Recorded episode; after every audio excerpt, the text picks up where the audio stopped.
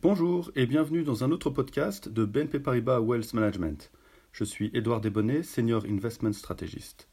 Aujourd'hui, nous allons nous poser la question suivante. L'argent rend-il les gens heureux? Eh bien, selon les Beatles, nous savons déjà que l'argent ne peut acheter l'amour, mais peut-être peut-il acheter le bonheur.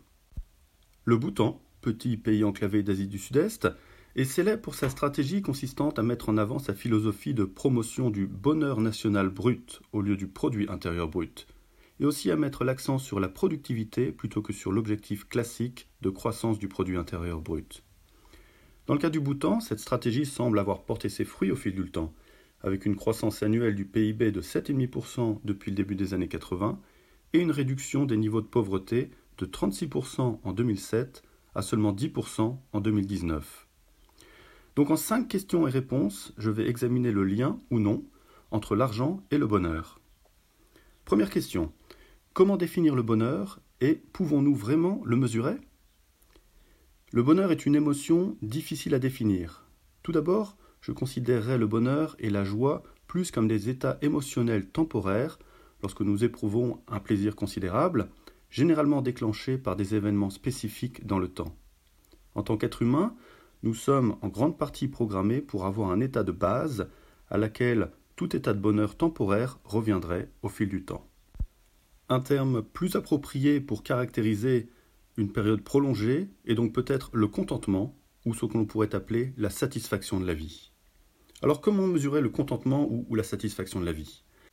La mesure classique consiste à demander simplement aux gens par exemple, le World Happiness Report, basé sur le Gallup World Pool, selon ce sondage, les personnes interrogées déclarent leur satisfaction dans la vie en répondant à une question spécifique, qui est celle-là. Imaginez une échelle avec des échelons numérotés de 0 en bas à 10 tout en haut. Le haut de l'échelle représente la meilleure vie possible pour vous, et le bas de l'échelle représente la pire vie possible pour vous. Sur quel échelon pensez-vous que vous vous situez maintenant? Deuxième question. Quels pays ont les scores les plus élevés en termes de satisfaction de vie? Les trois premiers pays du World Happiness Report sont tous des pays scandinaves, à revenus élevés, à savoir la Finlande, le Danemark et l'Islande. Ils sont ensuite suivis par Israël et les Pays-Bas. Suivent deux autres pays scandinaves, la Suède et la Norvège. Les pays les plus pauvres du monde, souvent déchirés par les conflits, ont tendance à figurer en bas du classement. Il s'agit de pays comme l'Afghanistan, la Sierra Leone et le Zimbabwe. Ainsi, après un examen rapide de ce classement des pays, il semblerait qu'il y ait un lien évident entre le revenu national moyen par personne d'une part et le taux de satisfaction de vie d'autre part. Troisième question. Donc, les gens riches sont-ils plus heureux que ceux qui sont moins bien lotis? Rappelez-vous que nous parlons ici de moyenne sur des millions de personnes dans ces études. Donc, s'il peut y avoir une corrélation entre richesse et satisfaction, il est clair que ce n'est pas une ligne droite et que cette corrélation varie en fonction des individus. Bien sûr, de nombreuses études universitaires se sont penchées sur le lien entre richesse ou revenu, d'une part, et le bonheur ou contentement, d'autre part. Les conclusions des différentes études sont parfois contradictoires. L'une des études les plus récentes est celle de Matthew Killingsworth à l'Université de Pennsylvanie aux États-Unis en 2021. Il a interrogé plus de 33 000 personnes et on a conclu que les revenus les plus élevés étaient fortement associés à des sentiments plus positifs dans les moments quotidiens, ainsi qu'à une plus grande satisfaction dans la vie.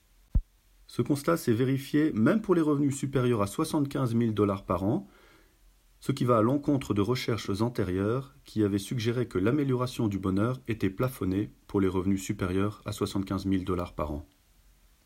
Quatrième question. Pourquoi plus de richesses ou de revenus nous rendrait-il plus heureux?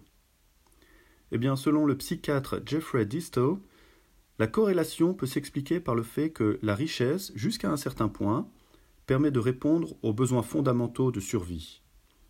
Il est difficile de connaître le bonheur permanent si sa famille est affamée, risque de perdre son toit ou ne peut pas obtenir de soins médicaux nécessaires. C'est ce qu'on appelle les besoins élémentaires de Maslow.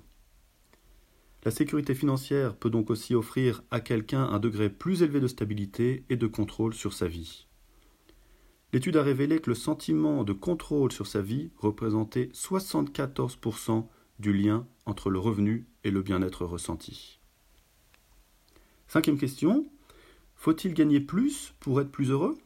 Je n'ai pas l'impression que les personnes à faible revenu soient forcément moins heureuses, mais plutôt qu'elles peuvent être confrontées à des niveaux plus élevés d'incertitude ou de stress dans leur vie quotidienne, alors que le fait d'atteindre un niveau de richesse élevé ne garantit absolument pas que vous serez plus heureux. En fin de compte, la recherche du bonheur se trouve souvent au-delà de nous-mêmes. Le bonheur peut être cultivé en améliorant la vie des autres. Par exemple, lorsque nous plaçons le bonheur d'autrui au-dessus d'une autre, et que nous le considérons avec empathie et compassion, nous réalisons notre accomplissement dans notre relation humaine commune. Il s'agit donc de bien comprendre ce que l'on veut accomplir dans la vie et de s'y atteler avec détermination. Selon le docteur Dissel, la meilleure façon d'atteindre le bonheur est de poursuivre perpétuellement les choses que l'on souhaite vraiment créer dans son monde, comme une relation romantique de plus en plus passionnée, une relation d'amour avec ses enfants ou des amitiés sincères. Pour en revenir à ce qui est important, il est clair que l'argent n'est pas tout. Je ne pense pas que l'argent puisse acheter le bonheur, mais il peut dans une certaine mesure vous aider à atteindre vos objectifs en matière de satisfaction et d'épanouissement personnel. Et je pense que ce sont là les moteurs ultimes du contentement et du bonheur à long terme. Merci beaucoup d'avoir écouté ce podcast de BNP Paribas Wealth Management. N'hésitez pas à le partager et à vous abonner à notre chaîne sur toutes les plateformes de streaming. Pour d'autres contenus dans le domaine de la stratégie et des thèmes d'investissement, vous pouvez aussi consulter le site web de BNP Paribas Wealth Management, Voice of Wealth. Merci et à bientôt.